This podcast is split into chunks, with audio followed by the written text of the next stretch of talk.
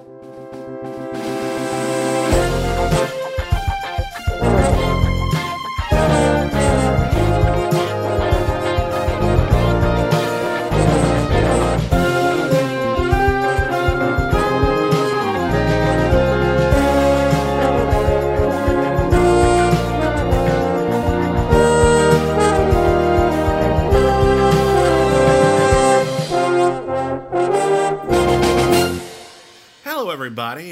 welcome to My Dinner with My Dinner with Andre. My name is William Bibiani. I'm a critic. Everybody calls me Bibbs. My name is Whitney Seibold. I too am a film critic. People call me Whitney Seibold. And uh, this, this- is this is one of the weirder things we've decided to do with the critically acclaimed network. Well, Um, we, we've been trying to think of a way to sort of expand voices. You've heard enough from us. Oh, I'm so sick of us. Let's let's get a few extra voices in here. And uh, you, William, had this wonderful idea after we reviewed My Dinner with Andre, uh, the famed uh, Louis Malle film from 1981. starring uh, Wallace Shawn and Andre Gregory, uh, two wonderful uh, actors and uh, theater, uh, uh, well, Luminaries. luminaries Yeah. is the best way to put it. Um, it's a film in which uh, two theater guys talk in a restaurant for about two hours.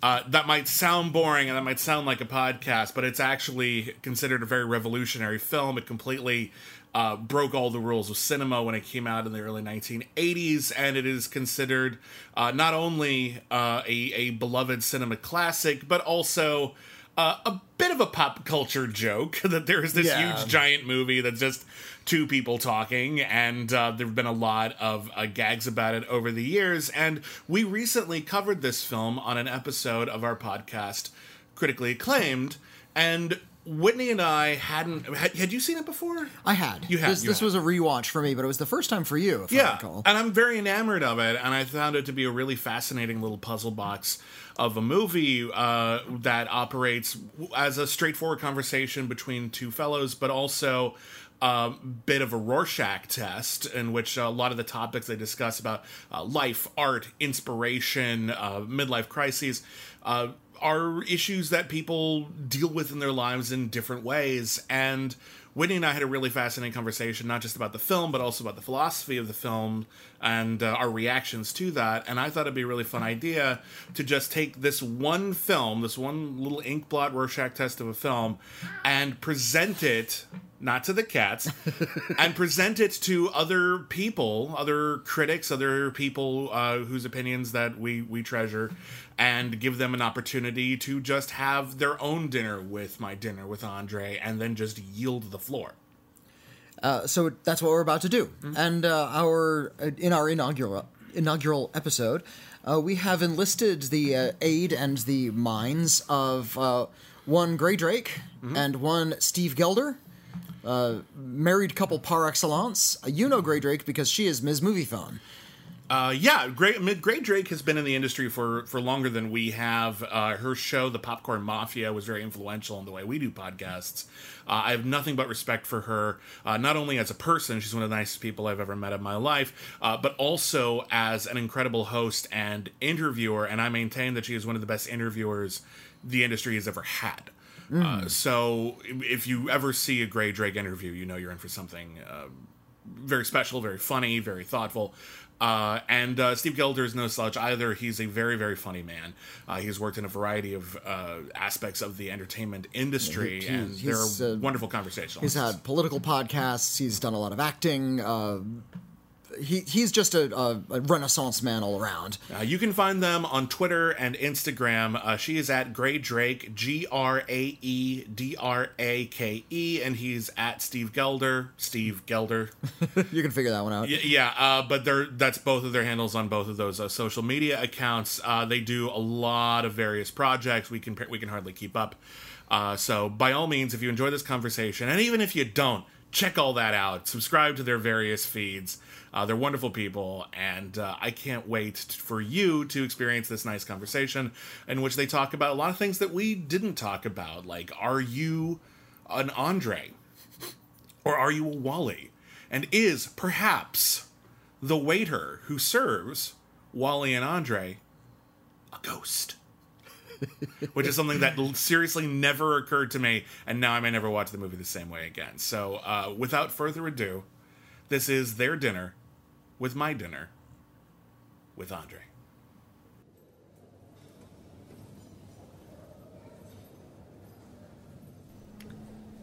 Good morning, Steve. Good morning, Grae. It's a perfectly natural way that we greet each other every morning. When we're recording ourselves without, yeah, of course. It's like breakfast with Steve. Brunch with Grae. Or my dinner with Andre. Is that how we're supposed to lead into this? I guess so. I would assume that Whitney and Bibbs, being the professionals that they are, would sort of give us some kind of intro, don't you? I imagine it is their podcast after all. Yeah. So they should probably intro, outro us, Yeah. talk about how amazing we are as humans. And like what we've done in the world and like who we are. and they don't know that stuff. Yeah, I try- don't. I try to keep that very secret most of it. I don't feel like I know it these days. I'm not sure the trash uh, Oh, we might want to hold. I don't know, man. That's very French New Wave. I did notice Don't that the- during some of the silent sections uh, during the dinner scene, uh, they would put in like a fire truck going by or horns honking on the street Did they? to make sure that you knew it was New York City. Yeah, right. Yeah. I I actually am not sure that I've ever seen this movie in its entirety. I think the last time I probably attempted it was college. It's the only time I could think of that I would have tried to attempt something like this just to sort of like prove my worth in the film school world, you know? My dinner with Andre is the sheer rock face of climbing. It's that's that's what it sounds like when you're. I I would have attempted this back in college. That's that's what you talk about when you're like rappelling up a mountainside or something. Yeah, exactly. I don't think I would have ever wanted to sit down and watch this any other way other than to like get a grade on it. I think I remember watching this movie at some point in the 80s, like on HBO or something, mm-hmm. after it had been released. And I remember at the time thinking, my God, this is just so long and boring.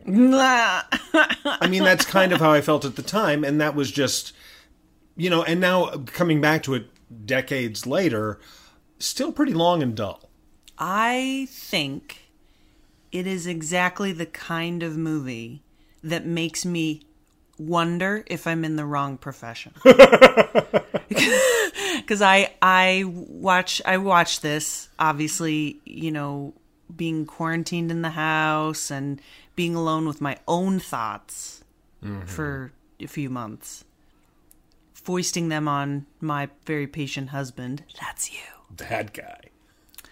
and uh, I while I thought it was certainly interesting and I, I feel like I could dissect it for its merits, Right. I didn't enjoy watching it. I got no enjoyment out of it. Uh, I did think at one point this is a movie that you could actually remake during the COVID 19 pandemic. Oh, right. This is something you could do. Two guys sitting at dinner. They would have to, of course, wear masks or shielding or something like that. It would be a different Right. type of situation. And they would probably end up discussing their worldviews based around everything that's happening right now. So it would be a completely different world. The movie that exists now, uh, My Dinner with Andre, Andre is a bore. Andre. A bore? Andre is a bore. Andre talks about nothing but what he's been doing in these weird environments and things like that. And he just drones on and on. I, I- would hate to have dinner with Andre.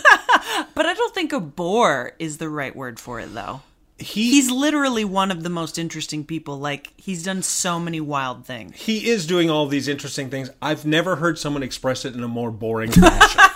Maybe that's it. Because when my friends have gone and had like experiences like he's had, he had some sort of like uh, near orgy type experience in In a India forest with or- Polish people. Yeah, Poland, wherever it was. He had all these. You know, he was buried alive for a period of time to sort of examine his own being and life and death and all this other stuff. But I've never been more just like sort of disinterested in someone's stories. Mm.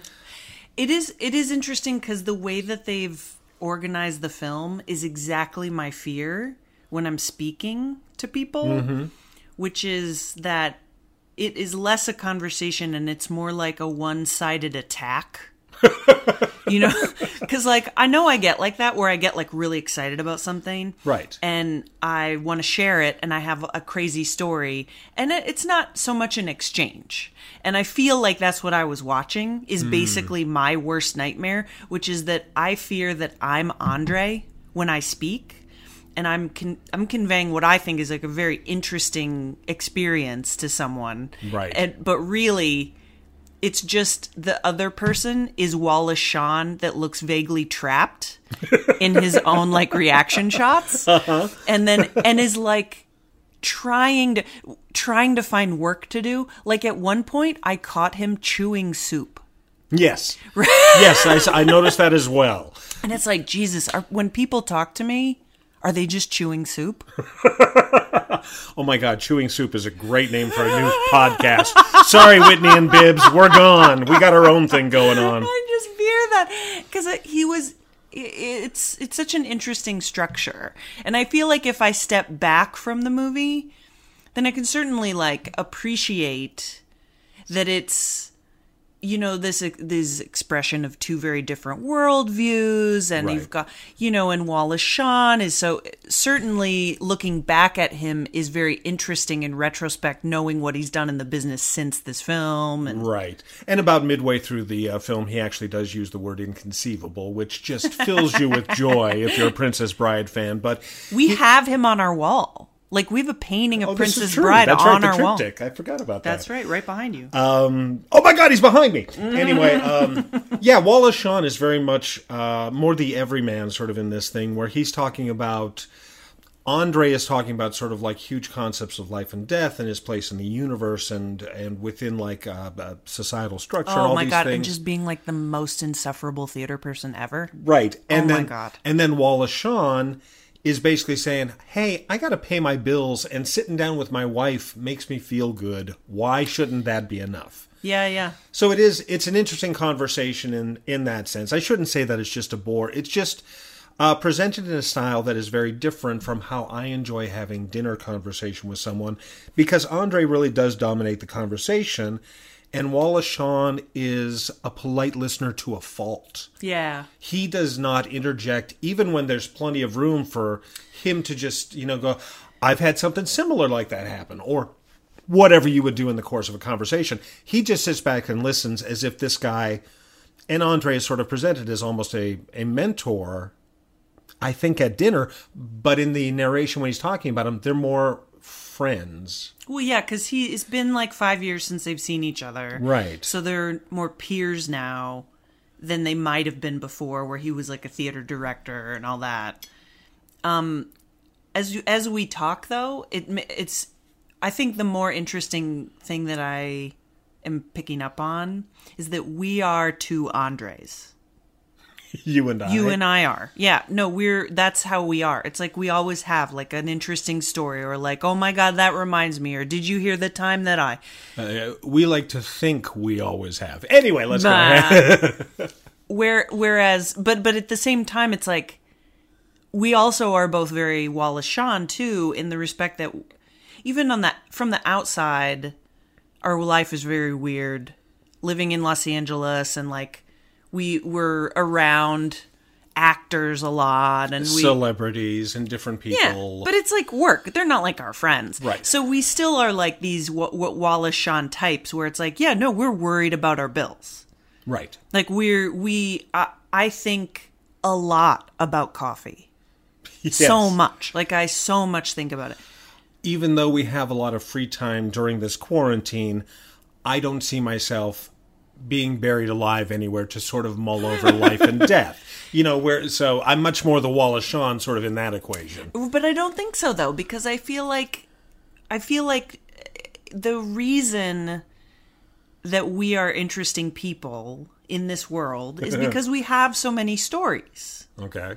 right? So, in a way, when I start to like pick it apart, it I it goes back to what I was saying a minute ago that I I feel uncomfortable at being perceived like I perceive Andre in this movie Right.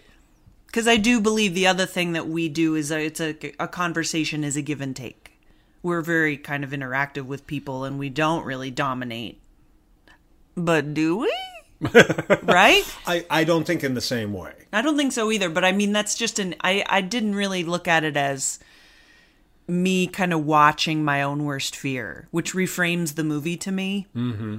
Because I didn't like it. I didn't enjoy the experience. I didn't like what I like.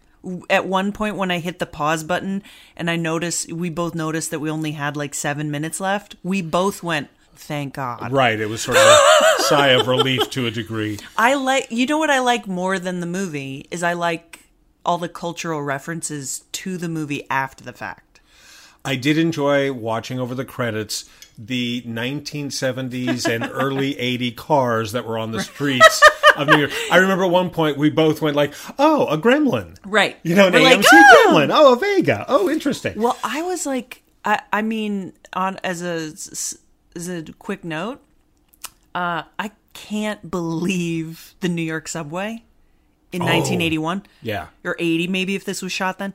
And I couldn't I can't believe it. I never saw New York until 1998.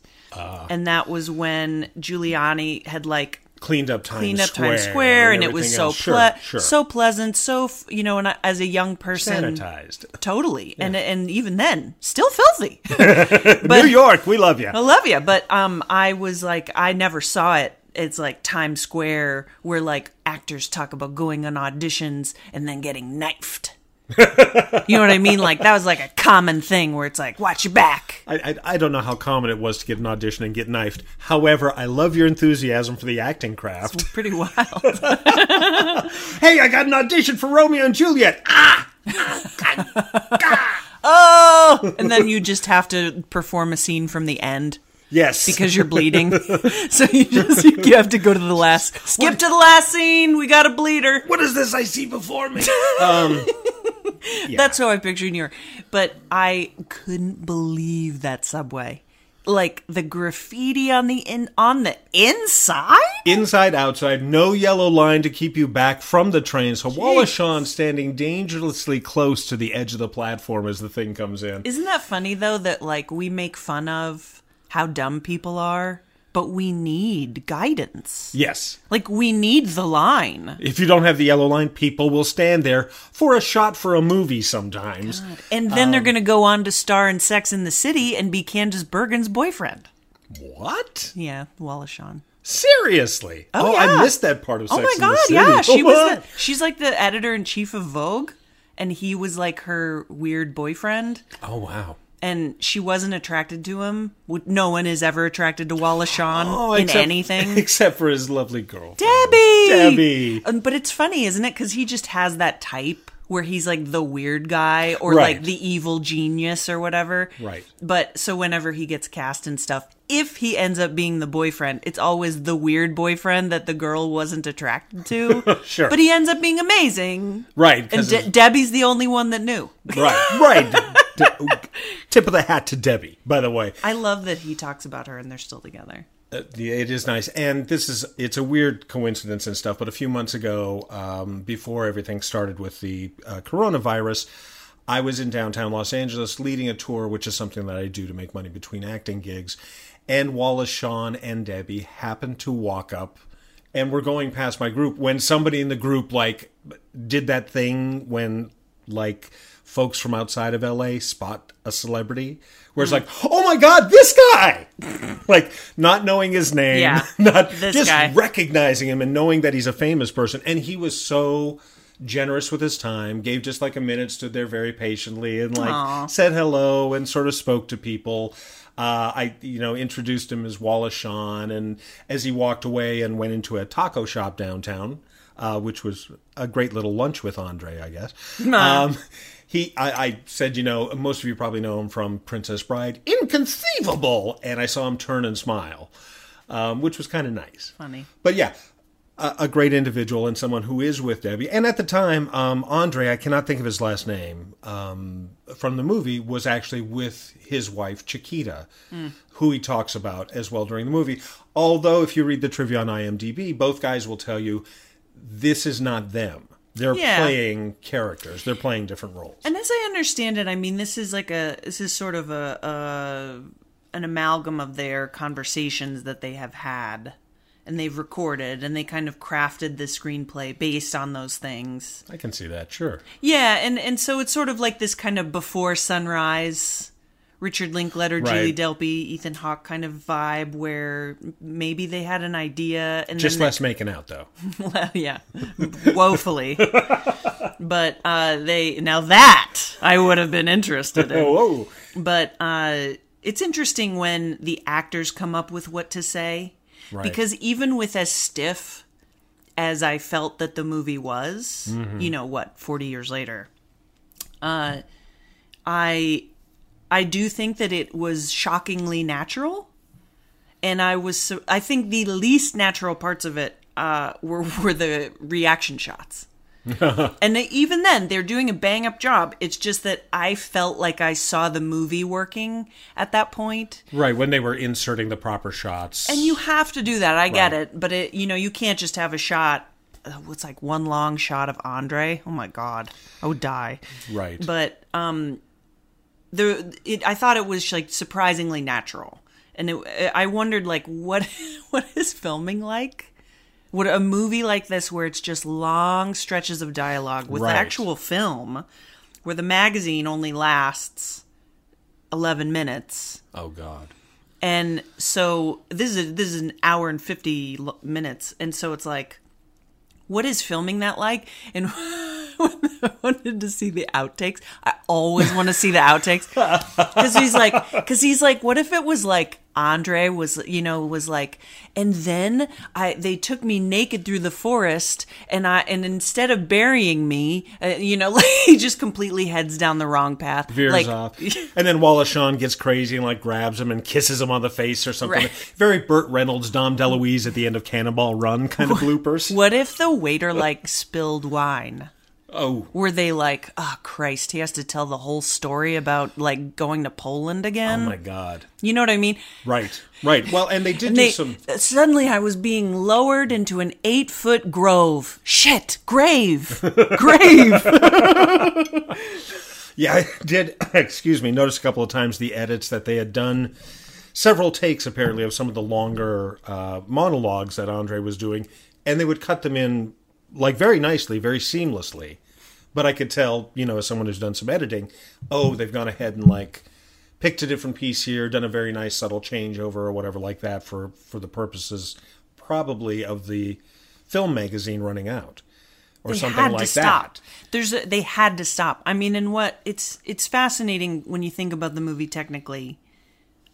Okay, maybe not fascinating. But this is what we do in this town. So. uh, there's so many mirrors. I know yes. that's I know that's brought up a lot in in in people kind of thinking about this movie, but it is interesting to see like how they projected this this realism, mm-hmm. and yet it it still is so stagey. It really is fascinating because I mean the, there's so many mirrors around. It's so hard to film around mirrors, but they're shooting right into one. Like they had no fear, and they were just like, you know what booth you should take? The one with the mirrors. like what confidence? Right. yeah, they had a, a s- um, I think some interesting um, visuals going on. Seeing, What what ones? Uh, there was one point when they're in conversation, like you see the waiter walking up in the mirror. You know, there's mm, there's right. some different things. Like he's a Oh, little, I'm sorry. You mean Mr. Personality? he's the critical looming figure who's sometimes listening in. I assume right now he's the Whitney and Bibbs listening into our conversation. Is that just the way that people used to wait on tables? They just walk over and stare at people. You know, fancy restaurants like that. I think there's still a, a great deal of that. I don't know. We don't go. yeah, I'd, you know, the last time I was in one, I think I had that guy as a waiter. Um, we your our approach to fine dining is usually to befriend the server. Yeah. And the server is relieved that there are two people acting like human beings. and then we generally end up doing something like joking around or being really inappropriate. And you can kind of see like the manager in the corner like scowling. Right. But then the manager comes over. And we befriend them. Right. And then at some point we get a free dessert. And then nobody notices that I don't know how to use a salad fork. It's really a shame when you pick it up and just throw it into the eye of the waiter as he approaches. It's I just panic. Ah! What are, why are these all here? we've blinded many a waiter at a fine restaurant. Anyway, back to the movie. Um Yeah, it's it's. uh I can't, I can't say it's interesting sort of to watch the movie, but I do think that some of the conversations that can come out of watching it are interesting. Not that I think That's why this podcast is great. Good job, guys. Way to go, fellas. Um, not that I think that I would talk about the topics that they discussed. Well, how could you? Yeah, I mean, it was so much like the uh, the empirical experiences that like Andre had had and all his weird whatever, and you know, you can't relate to it sort of in a, a real person sense. But He talks for three and a half minutes about a monk that used to eat rice that now eats beef. yeah, but that guy, that guy entertained the kids. he didn't even like kids, that monk, but he would still entertain them. These are the things I'm remembering from this movie. This is weird. Um, I, I would, I would, I think I'm enjoying the conversation about the movie more so than the movie itself. I I mean, yes, That's absolutely. that's a part of what I think that this movie may have prompted even at the time, because I recall in '81 when it came out, it was sort of huge for an indie film. Uh, people would talk about it many times. I remember like cultural touchstones of people making fun of it because it was just two guys sitting down and having dinner. My my favorite being waiting for Guffman when he has the My Dinner with Andre action figures. Yes. Oh my god, so funny, so funny. That's even a funny joke if you don't know what it's referencing. There is also a scene in one of The Simpsons where the kids are at the video arcade, which I think is called Noiseland, and um, uh, Martin Prince, uh, the educational one, is playing the My Dinner with Andre video game. And so, like the the game is saying something like deep and weird, and Martin goes, "Tell me more," and pushes forward on a lever that has "Tell me more," uh, like trenchant bon mot and something else on it, just like ah, Hilarious. yeah, it's just it's weird where these things show up, but um, That, I mean, this movie's a big deal.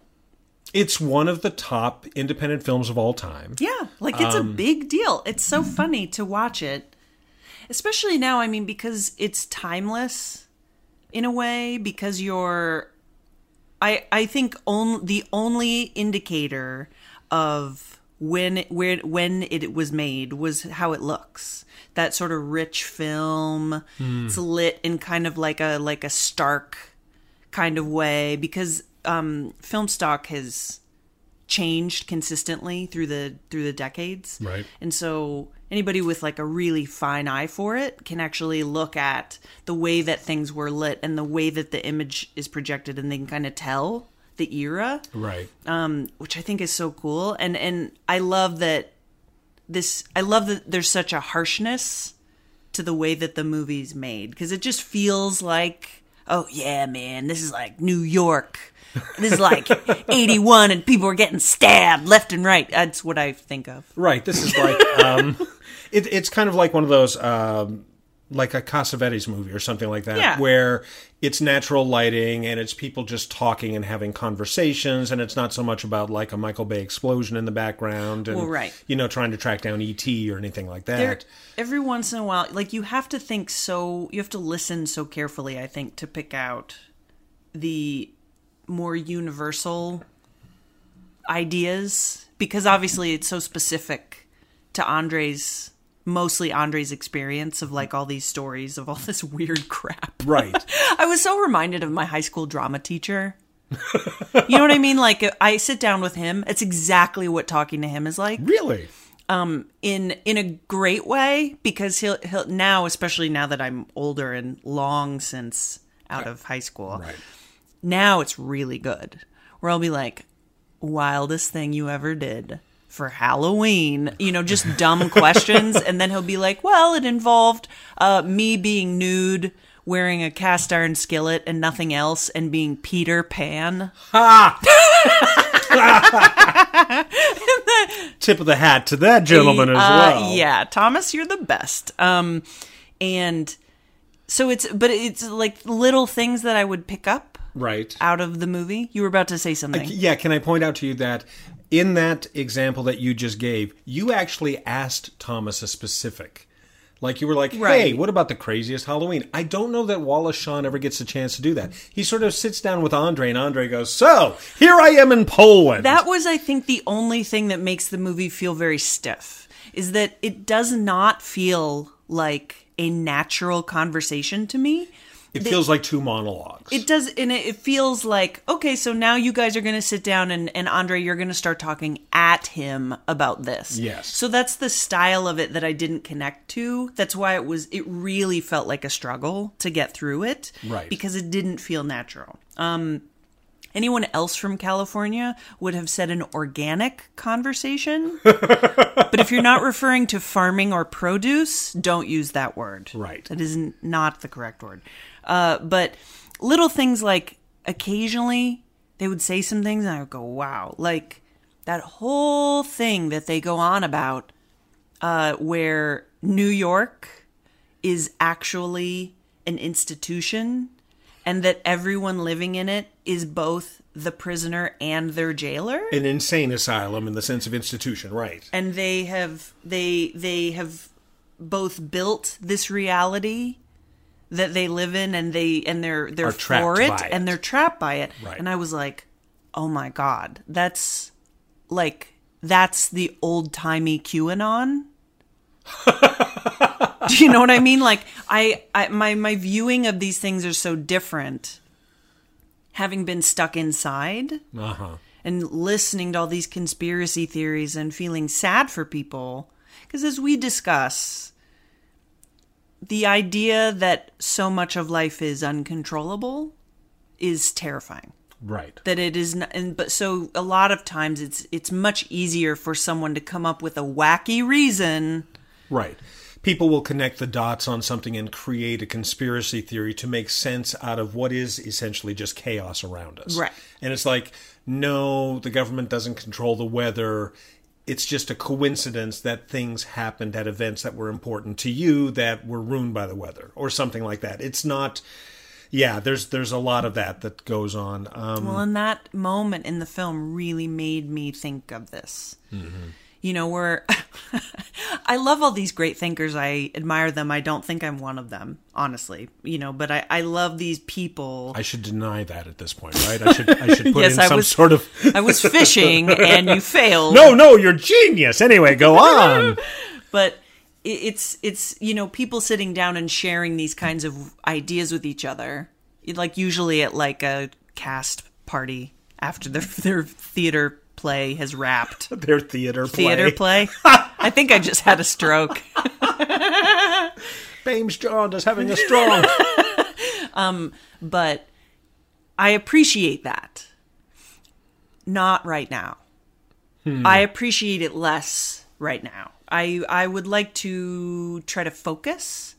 Um i i'm not i'm not very interested in any kind of these these wild ideas right now i think that hmm. i'm more i was able to entertain them much much more before we were stuck inside and very scared for our lives. Like I think I've shifted into much more of a survival frame of mind where it's like I don't want to like think about smart stuff. Me need to stay alive. I like that, that, that. That's how your lizard brain just sort of interprets my dinner with Andre. Me need stay live. It- Andre talk too much. It's true. I don't I'm like, "Oh my god. Smash Andre. Somebody shut the somebody put a mask on this guy and shut him up." You are the waiter. You're the waiter Oh my in, God. in my dinner with Andre. I'm less. Andre and more the waiter. because he was Just very with a big ass bottle of wine. very judgmental that waiter you could tell like he would hear certain snippets of conversation and you could see him like roll his eyes I'm pretty sure that all fine physically visibly fine dining waiters all hate their patrons. probably Don't you think? I'm pretty sure. it seems like a natural just outspring of you know serving patrons I like would. that. I've s- I mean I haven't done fine dining, but I mean I've waited tables and I think that there's an el- there's an undercurrent of distaste. well consider that um like we sort of look at Wallace Shawn as like the more the everyman in this thing where he's like i'm worried about my bills and i enjoy watching tv or doing the crossword I like or- my electric blanket. Right, all these outrageous statements that he's making uh, regarding society. Uh, the waiter is even a more uh, a further step, real person, Sure. and so he's got a He's not having a conversation like that at a restaurant. no, not at all. He and he's even more so probably concerned with his bills, and he's probably working a couple of jobs Yeah. to keep the money coming in and to Uh, make New York possible. P.S. he was like 175 years old. Of course he's working two jobs. He hasn't retired. He reminds me of the guy that used to work at Dangerfields in New York City, who was the doorman there at the comedy club, Chario, who just passed away not too long ago. Very similar look, very different personalities because Chario would walk up to you, fart loudly, and then laugh and walk away because that was the height of humor at Dangerfields. Wow. Um, but y- sort of a similar thing where this guy worked several jobs, worked very hard. He was a fixture at Mm-hmm. Dangerfields, and I think this waiter was a fixture at whatever restaurant Andre and Wallace have their he- dinner at. And he would haunt it after he died. He would. I think he may have already been haunting it. I think the waiter was a ghost. Becomes the most interesting thing about my dinner with Andre. If you look at it through that perspective, what if you just sixth sense this movie a little? Have you? So there's another distinct feeling that I got while I was watching this. Okay. This is exactly what it's like going to dinner with people in New York. Hmm. This is exactly how they talk. Right. I I have never lived there. Now you live there. Yes. But Did you have like highfalutin friends?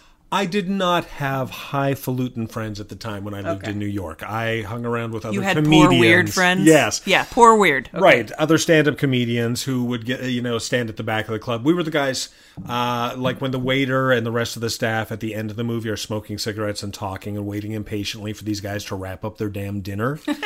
That Yes. was more of us. That was us. Yes. Yeah, yeah, Those yeah. were the conversations. I distinctly remember being in New York and I I have like four fancy friends, but that's it. and so when I go to New York, I'm always very interested in like the cultural differences because I do believe that uh, New York and LA like Holy cow, they're different, don't you think? but both both similar in the respect that it's a lot of people with artistic pursuits and there's a lot of liberal ideas and a lot of thinkers and stuff like that. But I was so energized this one particular trip that I took, and I was sitting with one of these highfalutin friends, um, and his friend was the dude that wrote that he the book that Hugo book that Scorsese made the movie of. oh, right, okay. So this dude is smart and he's really talented and he's like an artist and all of the people there are the same. Like they I felt like they were a couple a couple solid notches above me.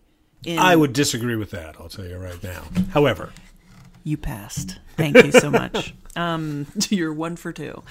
Um but talking to them was so stimulating because unlike the people that I speak to, uh, who I'm largely having emotional based conversations with, we're talking about our feelings about something, we're trying to get insights. Best case scenario, we're getting insights into our behaviors okay. right? That's sort of what I gravitate towards.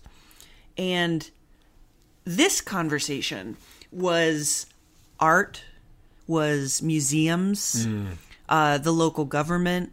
It was talking a lot about Scorsese firsthand, which was so exciting Oh, it- right. Um, but but it was and then then they talked about books so i don't talk about books i read terrible books i don't read interesting books I'm There's a Jacqueline Susann novel sitting around here right now. I know. The dog-eared one that you're going through for the how many? i'm so times ashamed have you read this? how dare you Oh, sorry. bring that up but I, I'm trying to change that. I feel like I need some new ideas. I think I need to learn. I, th- I feel like I'm a little stagnant in that way.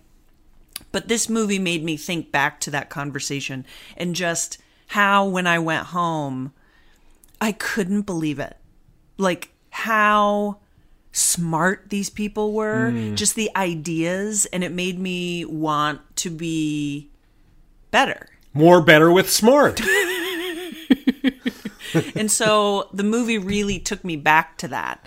Um, I didn't find Andre and Wally's conversation nearly as stimulating because it was more, it was more leaning towards emotional discovery, mm-hmm. but it was in that theater kid way. Like this is how I imagine that Anna Hathaway tells stories. Do you know what I mean? Um, only I only use her as, as an example because She's I- such a theater kid. she's such a theater kid and i i actually get disappointed when people rag on her because my experience with her has been so positive. Like she always remembers who I am. She's very complimentary. She sort of like wears her heart on her sleeve. Mm. And I've met her I've I've interviewed her so many times. I feel like I have a pretty solid average of who of how she is in public. Right. Not that I would know her in private. I'm I'm trying to always be very careful about saying that, but Well, and in public is the type of situation. I mean, excuse that me, you're. in private. I mean, behind closed doors. I think I, yeah, I, yeah, I said it wrong. I think. no, no, no. I, I, I'm just saying that um, the public, uh, her that you get to see is what she puts on for like the uh, interview situations, Well, yeah. the junkets, that sort of stuff. So it's right, still right. a little guarded. Yeah, yeah, yeah. That that's exactly right. I said it wrong, but I I know her. I know how she is when she's putting on her best face. I don't know her when she's at home in her gym jams. um and but but she has that way about her. We're just like, "Whoa, man."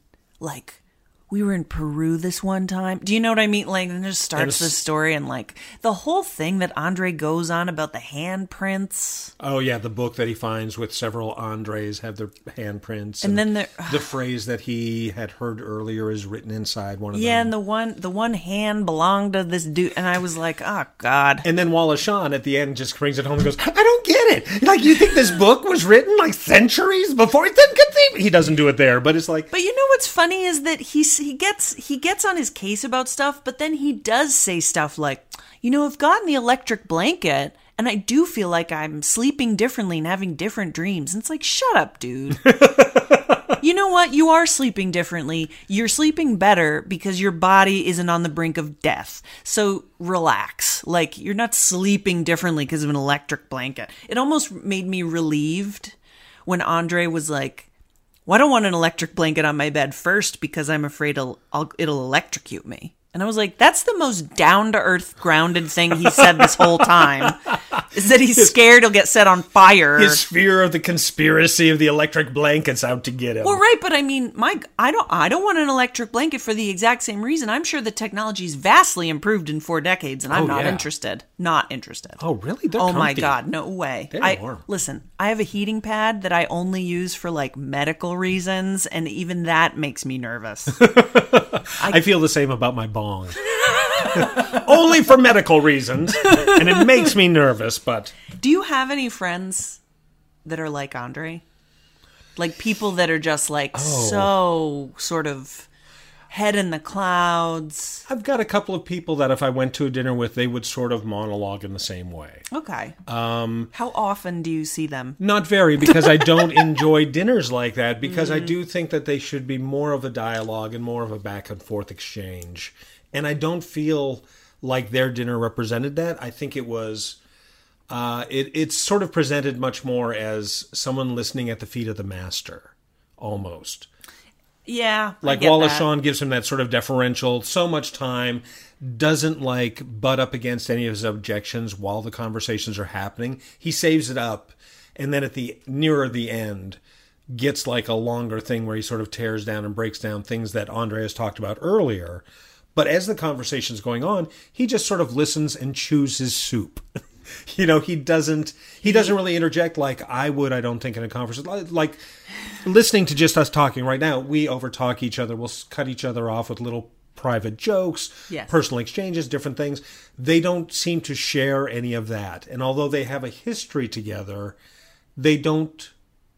That doesn't seem to come out. You were so funny. You were like, he wastes so much food. He hasn't eaten a thing. Oh my god, they do. First of all, Wallace Shawn orders squab and then complains that the squab is small. Have you not learned what a squab is by now? Uh, but yeah, the, uh, Andre talks through through the soup, through the entree. They set a salad down after the entree has been served, uh, and I don't think he eats much of anything during the meal. At one point, he has a little of the squab. I don't even. I didn't even see them drinking their wine really. Yet it got refilled at one point, Right. which I considered to be like. I'm like, ooh boy, the midpoint. They're getting wine. Boy, the stakes are raised now. You suddenly just picture Wallace Shawn getting drunk and telling Andre what he really thinks of this whole conversation. Here's what you should have done in Poland. Um, yeah, it's it's uh, it's it's not an interesting movie, but it is an interesting concept and sort of can provoke some interesting thoughts and ideas. But I don't feel it feels very much like a um, play that was staged as a movie. Right. It does feel like that. I don't think that they performed it as a play beforehand. Not I'm that not I know of. sure of that. Uh, but the two guys did write it together.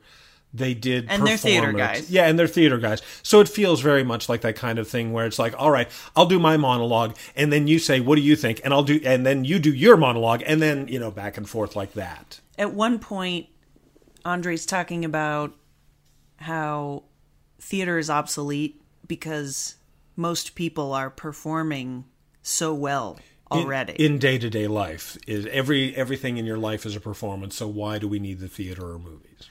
on one hand, it sounded like an excuse for a dude to like just travel and tell the theater to go f itself. right. it's like, but on the other hand, I thought I found it like really prescient because look at us now.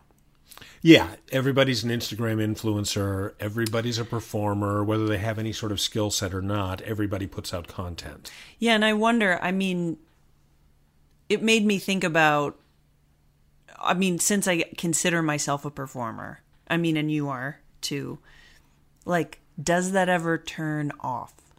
Like, do we ever stop doing that? I think so.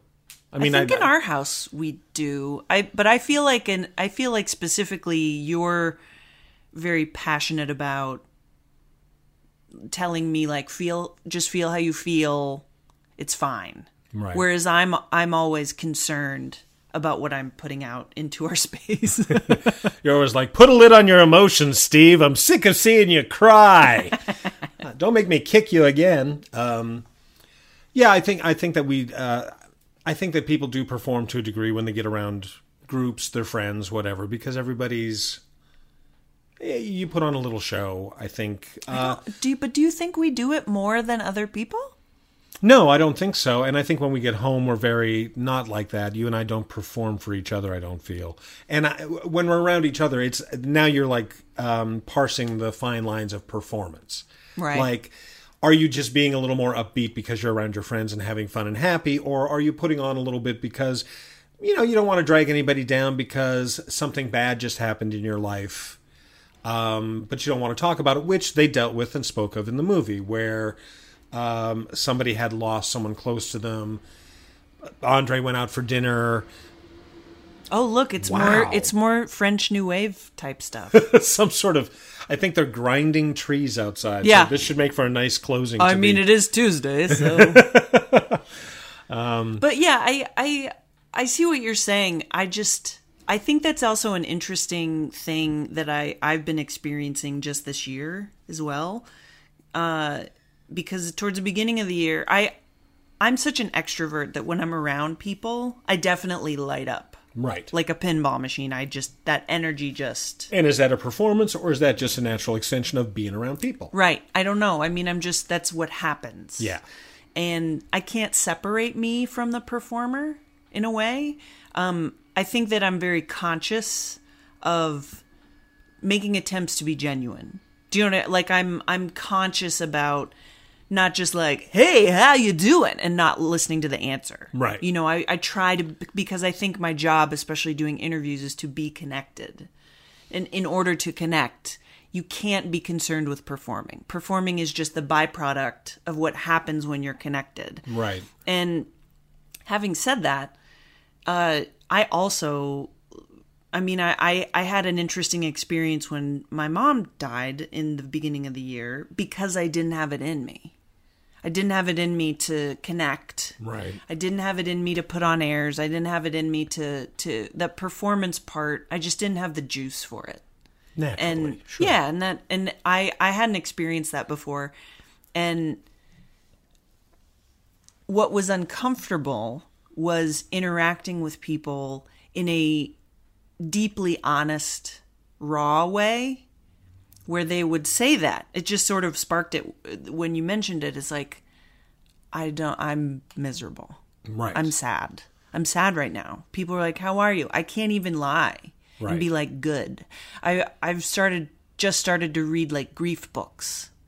And they're like everybody everyone has a version of this where like someone's like, "Oh, would you like whole milk in your latte?" And I'm like, "Why not? My mom's dead."